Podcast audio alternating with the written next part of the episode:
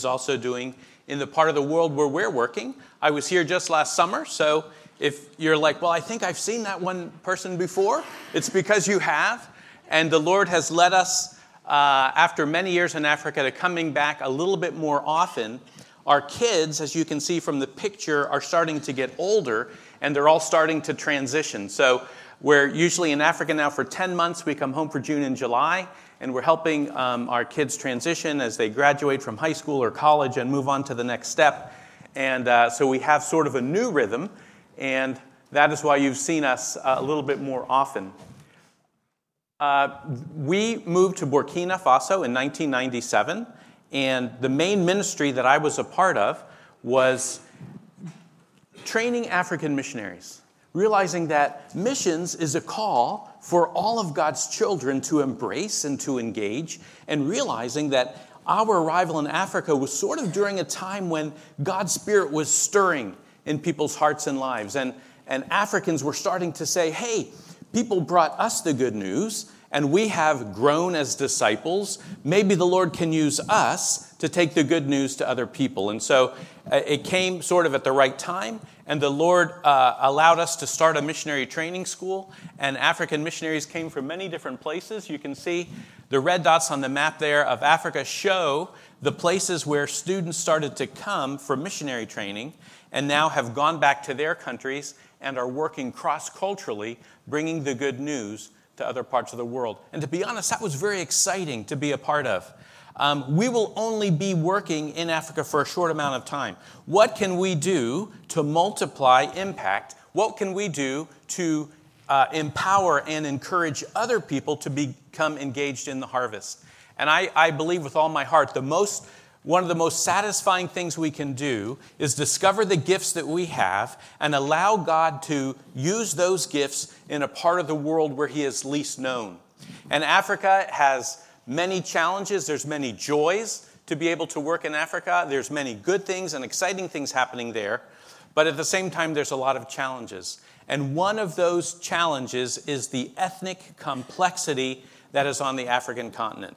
And many countries will have 40 or 50 or 60 ethnic groups. Each one has their own language, each one has their own culture, and each one of those ethnic groups deserves to hear the good news in a language that they can understand so that they can also give their hearts and their lives to Jesus Christ. And so, being involved in a ministry that's training and empowering African missionaries to go, often they can go to places that are difficult for us and they can have a much bigger impact because of who they are and the cultures and the languages that they already know. So, for about 15 years, I directed this school, and we had small groups of students that were there for intensive times. And it was really an exciting time. Probably I'll look back uh, for most of my life and look back at those years as being some of the most satisfying years in ministry because it was high, high sort of discipleship high uh, mentoring, spending time learning from people. How does it how does it look when the good news is planted in your part of Africa? What are the challenges and the obstacles that you face in your part of Africa? What are some of the things you have learned working in your part of Africa that can be a blessing to your brothers and sisters working uh, in other parts of the world? It also led us to a lot of field work. We went to all sorts of places, dangerous places sometimes, places dominated by Islam, trying to understand how Muslims think, trying to understand what are the obstacles in, in Africa, in places where Islam dominates that keep people from understanding or receiving the good news of Jesus Christ. How can we love people that are very different? I just recently heard Brother Andrew. Many of you have heard of Brother Andrew. For many years, he smuggled Bibles into Eastern Europe, into communist sort of dominated countries. Recently, he sort of shifted his focus and he's much more engaged working with Arab peoples or Muslim peoples. He's very engaged in the Middle East. And he says one of the, the things that he prays for, one of the things he wants with all his heart, is to see Western Christians change their perspective on Islam or change the perspective, the way they see Muslim people. And he says, think of this think of an acrostic, Islam, and think of it this way I sincerely love all Muslims. I sincerely love all Muslims. Wouldn't it be amazing if Christians in our country and in other parts of the world where Christ is known had that perspective on Muslim people, people that are valuable to God, people made in the image of God, people for whom God died. And the church of Jesus Christ, uh, of any body on earth, should be able to say, I sincerely love all Muslims. Even if in my culture or in my country we see them very differently, uh, Christians should have uh, I sincerely love all Muslims perspective. And I think that's important. Now, this is a famous city in Mali. I might have shown this picture to you before. It's a city dedicated to Islam, and it's called Djenné. It's a few miles away from Timbuktu. There are 14,000 people there, and they have 44 Islamic schools. 44 Islamic schools. Yes, Timbuktu is a real place. Some of you are laughing. You think I'm making it up. It's a real place. And uh, this is a city we went to. I took my students there every year for 12 years running, and we would spend a week there, and we would go. Uh, oh, I don't have the rest of the pictures of that. But we would go, and we became friends with Islamic teachers. We'd sit in the Quranic schools. We'd observe how little Muslim boys and girls learn the Quran in Muslim school. And then at the end of the day, um, the Muslim teachers would allow us to interview them. How do you understand God? What does the Quran say about Jesus Christ? Why do you believe in Islam? What does Islam mean to you? And the point there was anyone who's being trained to be a missionary in Africa, who will be working with Muslim peoples, needs to begin to understand Islam from an insider's point of view. Any of us could teach Islam and say, Well, I'm a Christian and I'm going to poke holes in this thing. I'm going to show you all the inconsistencies, all the problems, set up a straw man, blow it down, and make them look very foolish. But it's altogether different to hear it from someone who really believes it and who has really studied it. And it enlarges your horizon, it changes your perspective, and helps you begin to see things the way they do. So that was a very important part of uh, our training. Now, one of the very sad things, if you've been following uh, the news about West Africa, is that terrorism has really taken over. And much of our part of West Africa has become very difficult, if not impossible, for Westerners to go there. And this town is now completely uh, off limits and not a place that we can go to anymore. In January 15 of 2016, the problems really came to the fore, and several large events uh, happened. Um, and I don't know if you followed the news or how much they're in the news, but terrorists basically started taking over Burkina Faso. The north is completely off limits, the east is completely off limits, and several large terrorist events have happened in uh, Ouagadougou, where hotels were blown up. People went in with machine guns into restaurants and killed many people. This is a man named Mike Riddering, who's a Christian missionary in Burkina, who was killed in one of those terrorist attacks. His wife is still working there. And this is Dr. Ken Elliott, a missionary doctor from Australia who worked uh, in Burkina Faso ever since 1972. And he was kidnapped on January 15, 2016, and is being held in Mali by one of these terrorist organizations. If you receive our newsletter, all, all, monthly we, re, we send a newsletter called Gray Matters, and in our prayer requests, every month I mention, please pray for Ken Elliott. Please pray for Ken Elliott. He's a family friend, someone that we love dearly, someone who's being held captive by the terrorists in Burkina. Now, just this year, in April, after 22 years of working in Burkina Faso, Karen and I sensed that the Lord was moving us to a new place. And we moved to the country called Niger, which is just next door to Burkina.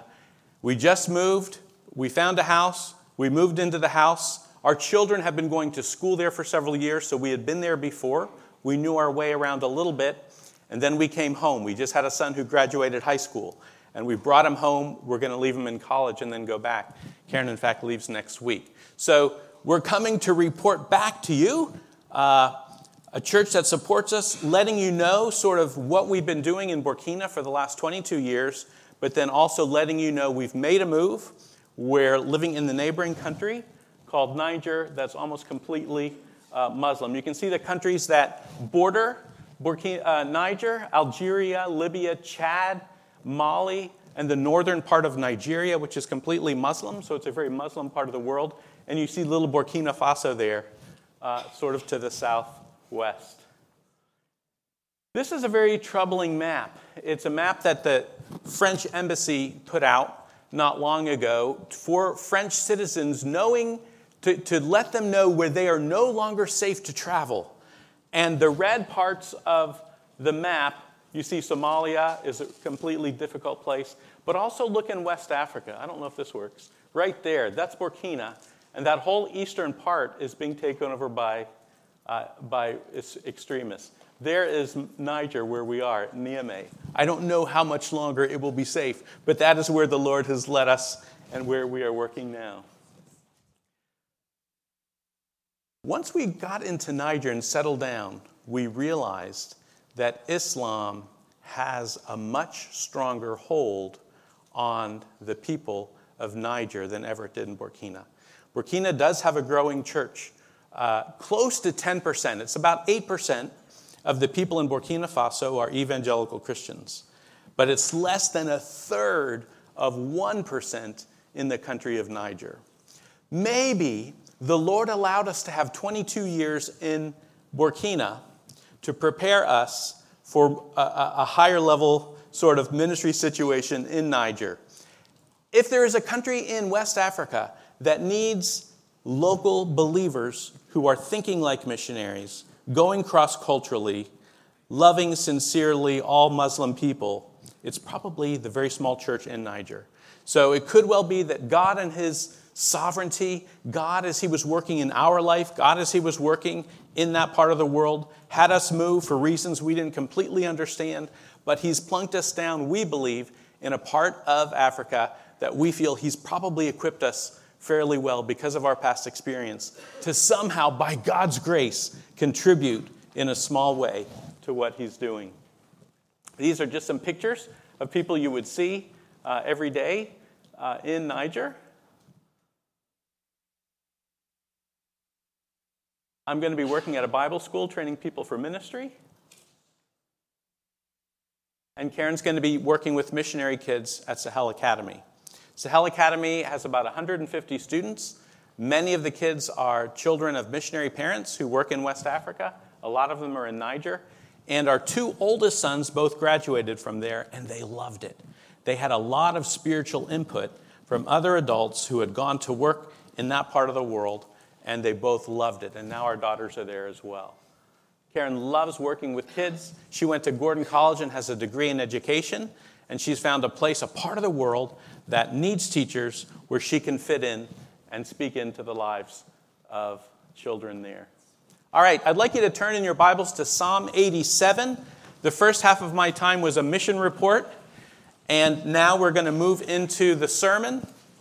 If you have your Bibles, please find Psalm 87.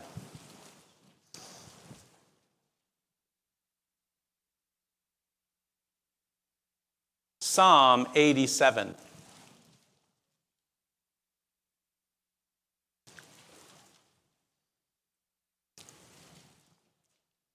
Let me read that for you. On the holy mountain stands the city founded by the Lord he loves the city of Jerusalem more than any other city in Israel. O city of God, what glorious things are said of you. I will count Egypt and Babylon among those who know me, also Philistia and Tyre, and even distant Ethiopia. They have all become citizens of Jerusalem. Regarding Jerusalem, it will be said, everyone enjoys the rights of citizenship there, and the Most High will personally bless this city. When the Lord registers the nations, he will say, They have all become citizens of Jerusalem. The people will play flutes and sing. The source of my life springs from Jerusalem. This is an amazing psalm.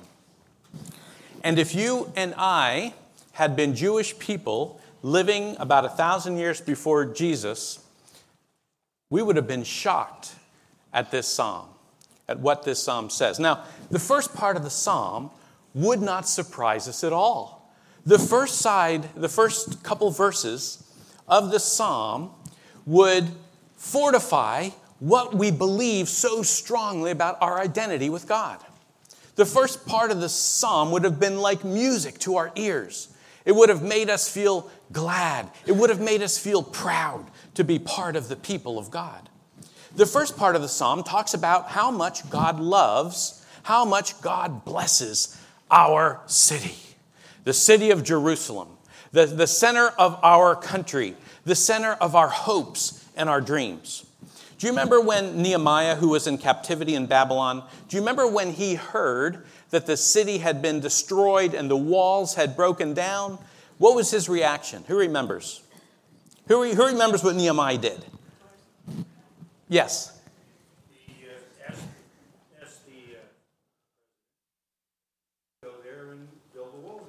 Yeah, Nehemiah was burdened with the destruction of the walls of the city, and he got permission to go and rebuild the walls.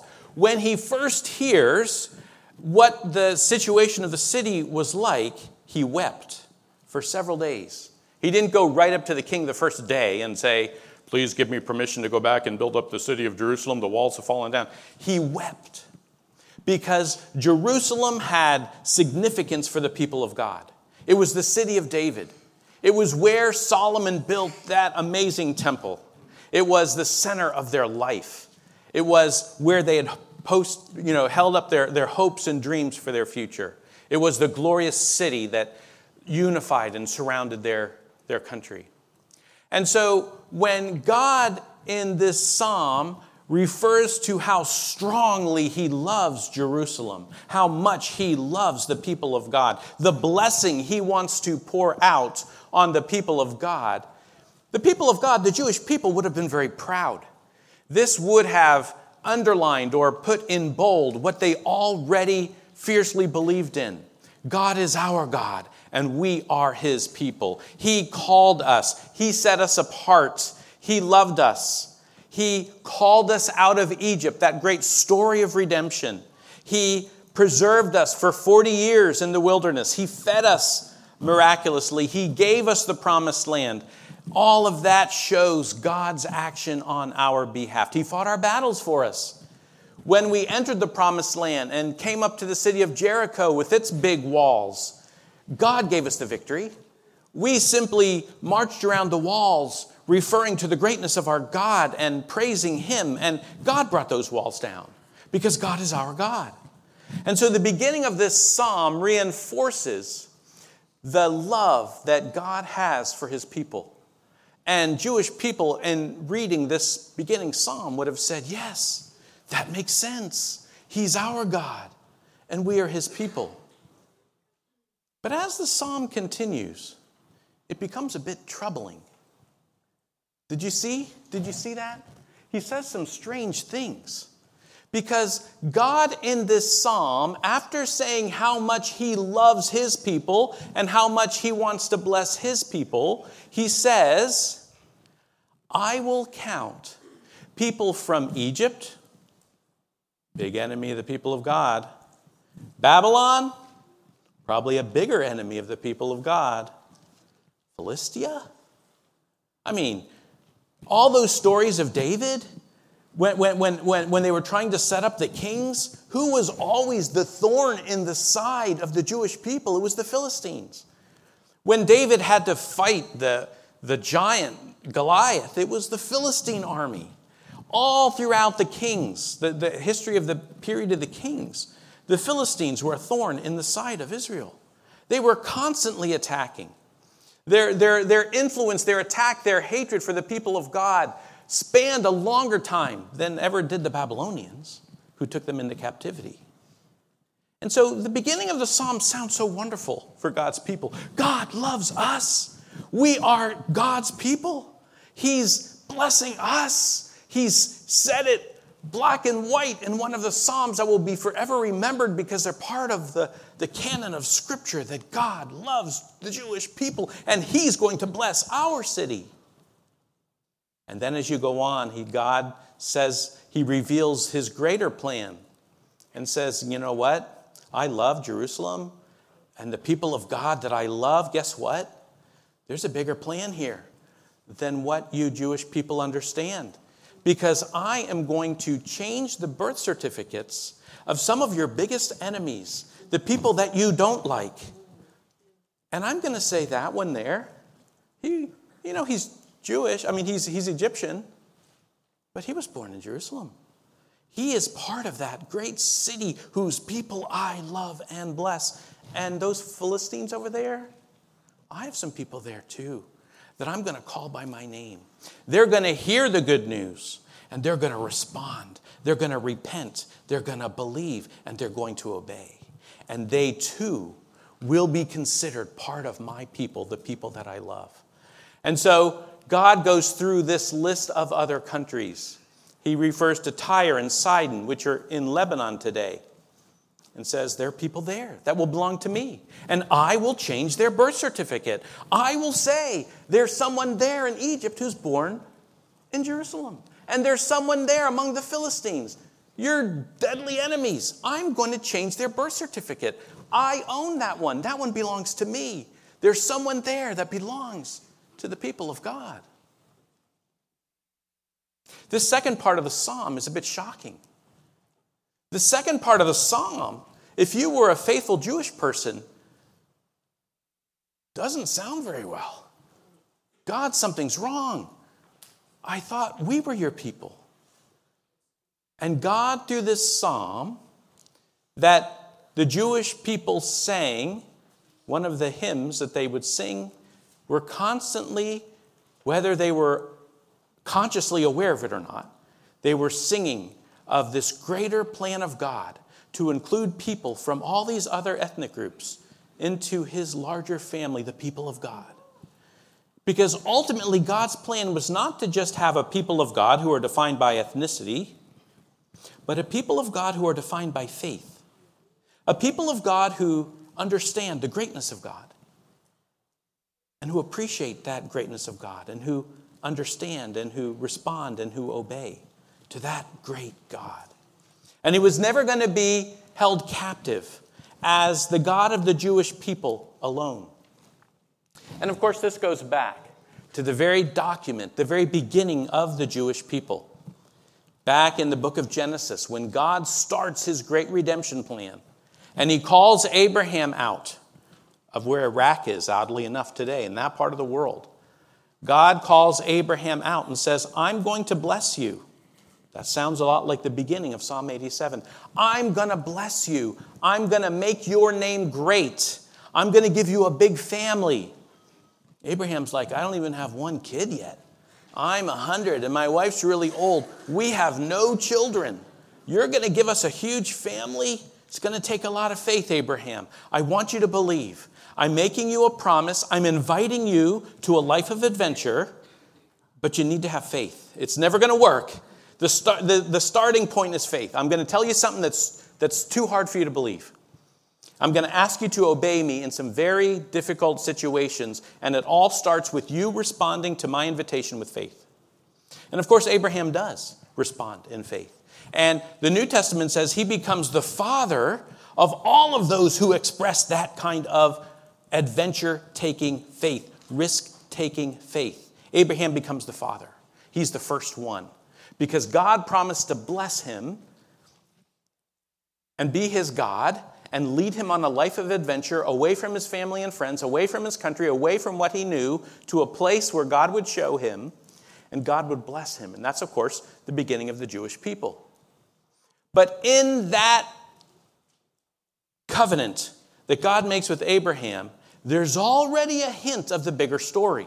There's already the seeds that have been planted that God's people will eventually include people from every tribe, nation, people, and tongue. He's going to start with Abraham and his family, but the ultimate idea is to go beyond that. Because the second part of the covenant is I'm going to bless you, Abraham. I'm going to give you this amazing family. But your family is going to become a blessing to all the families on earth. That's the ultimate plan. That's where this is headed. It starts with a walk of faith. You walk with the Lord and you're blessed with God. You respond to Him in faith when He reveals Himself to you. And as you walk with Him and continue to grow and mature and take risks that show that your faith is real and you are obeying, your life becomes a source of blessing for others. That was true in the life of Abraham. And it was true in the life of Joseph. It was true in the life of Daniel, people that God used in very difficult situations. They heard God, they believed, they responded in faith, they obeyed, and they became a blessing to many other people. Now, of course, ultimately, the second part of the covenant is going to be fulfilled through the life and death and resurrection of Jesus Christ. Because when Jesus comes, he doesn't only come for the Jewish people, he comes for everyone. Isaiah 49 6, when Isaiah is referring to the Jesus who will come, the Messiah who will come, he says this He says, It is too small a thing for you to redeem only those from the house of Judah. I will make you a blessing for all nations. That's God speaking through Isaiah before Jesus is even born, years before. It's Jesus' ministry will be a blessing for all the families on earth. Now, what do you see when you see this picture? What do you see? Remember that promise God made to Abraham? You're going to have a lot of children. I'm going to make a big nation through you. It's hard to believe. I'm really old. My wife's really old. This doesn't happen this way normally. What were some of the signs that God gave to Abraham to encourage him when his faith was low? What, he, what does this remind you of? What do you see up there? The stars. What did he say to Abraham? What did he say? Go out and look at the stars. I'm going to make your descendants as numerous as the stars in the sky. He gave him a concrete image that he could hold on to. And then he told, he told Abraham, Look at the sand on the seashore. I'm going to make your descendants as numerous as the sand at the seashore. That's a lot of people for an old couple to dream about. And of course, the people who belong to the people of God are not just Jewish people, right? It, it, it's this huge explosion of faith where people are coming to faith in Christ all over the world. And we see that God's promise is true, that God gave Abraham and Sarah a very large family. The Jewish people is a, an amazing nation in and of itself, but the, the real truth of this promise extends beyond that to an even greater number of people. Now, many times we see pictures of hungry people, or we hear about people that don't have God's word, or we hear about unreached people groups, and we're tempted to think that mission starts there. They need the Lord, they need help, they need teaching, they need discipleship. We have something they don't have, and that's what starts mission. But really, mission starts before that. Mission starts with God who loves and who takes initiative.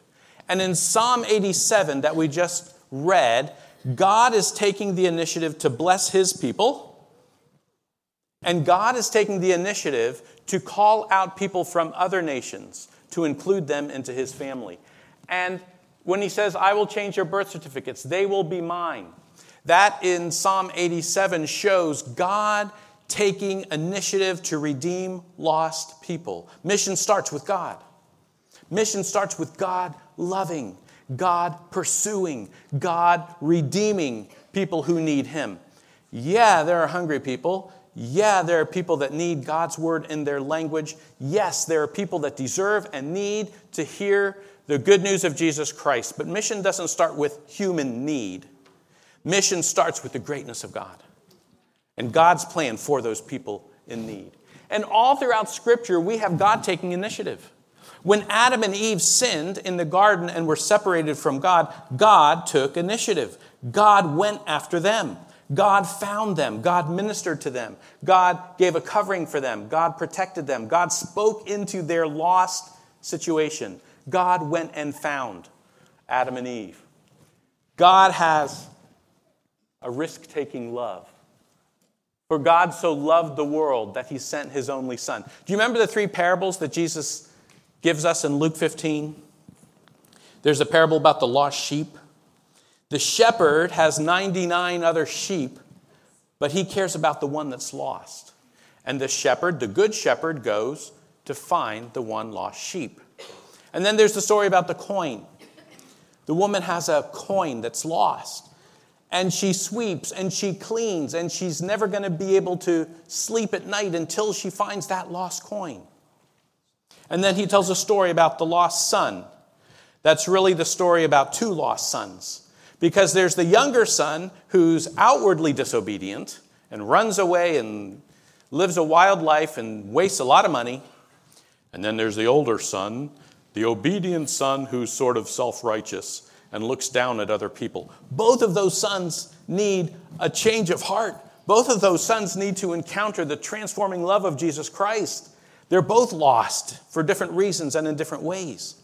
But Jesus tells these three stories back to back. And the one common feature of those three stories is that God is like the woman looking for the coin. God is like that good shepherd who goes out to seek for the lost sheep. God is like the father who wants desperately to have a love filled relationship with his wandering away son and with his self righteous son. God is the constant in each of those stories because God is love. And God takes initiative to restore broken human relationships. Mission starts with God. The Son of Man came to seek and to save what was lost. That shows the, the risk taking initiative, love that Jesus had when he came on earth. Now, this is sort of a haunting verse, isn't it, at the end of the book of John? John 20, verse 21. As the Father sent me in this love filled, risk taking initiative to find lost people, as my Father sent me into the world, Jesus says, so I am sending you. And we realize that this sending love, this initiative taking, uh, going out to, to live and to witness to lost people was, was part of what the reason why God sent Jesus. And Jesus, as he's leaving, looks at his disciples and says, In the same way, I'm sending you to love lost people, to be risk taker, initiative people that go out and find lost people. So the question isn't if, if. The question is not, if God sends me, will I go? The question really is where. If you are a disciple of Jesus Christ, the question is not, if God will send me as a missionary someplace, will I go?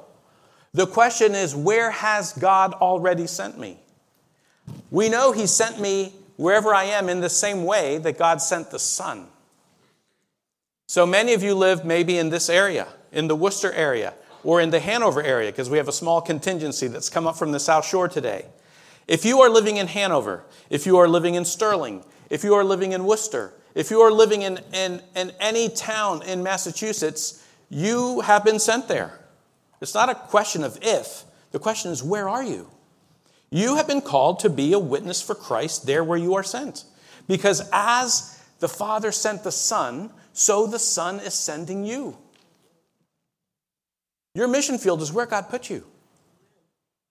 And so, if we have 300 people here today or 200 people, we have 200 missionaries in the Worcester area, in the Sterling area, in the Hudson area. This is great.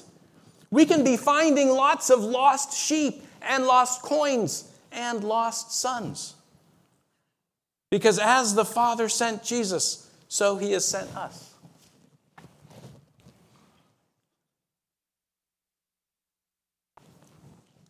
Hudson Taylor used to say if your Christian faith does not have an element of risk to it,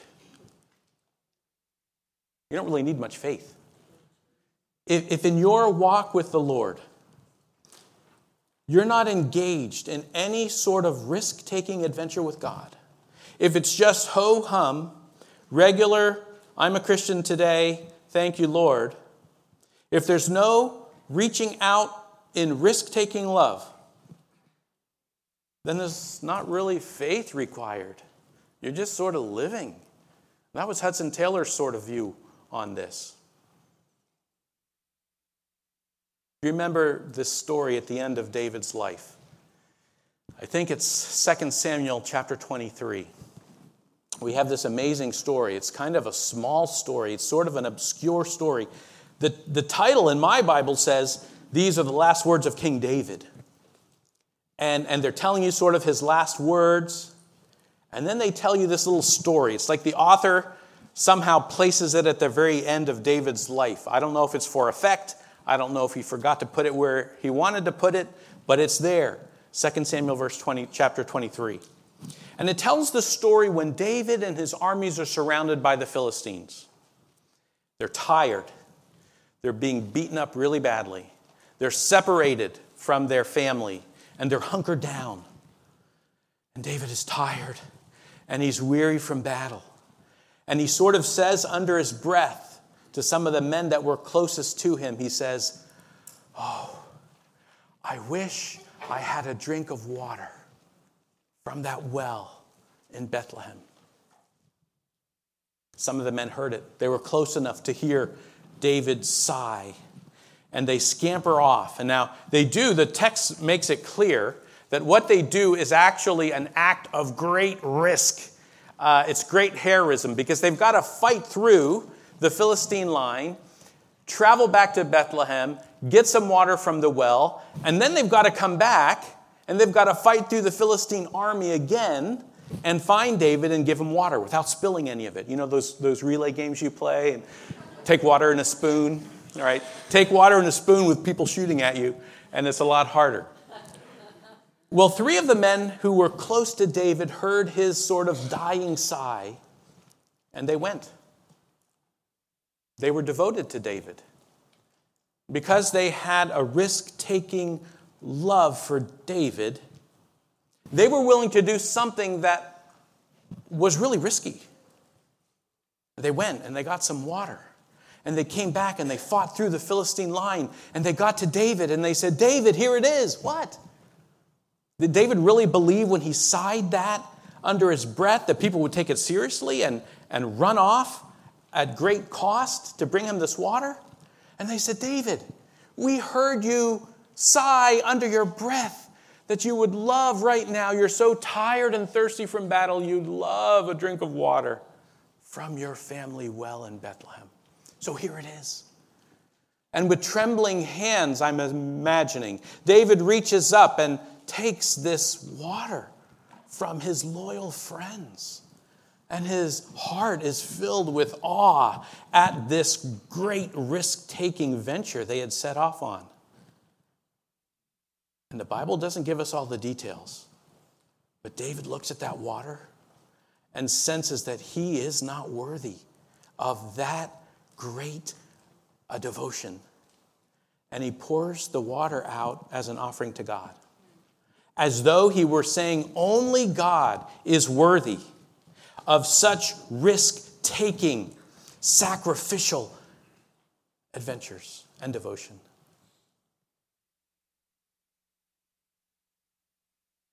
Let's pray.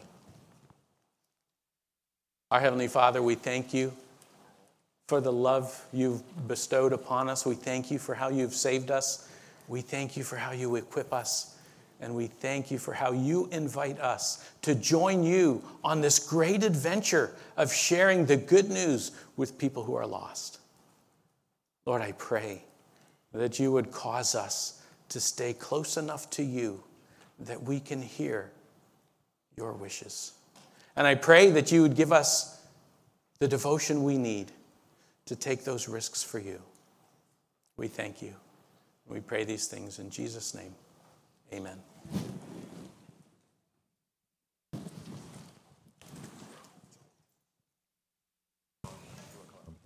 Good morning. Uh, my name is Ken Hall. I am the pastor of students.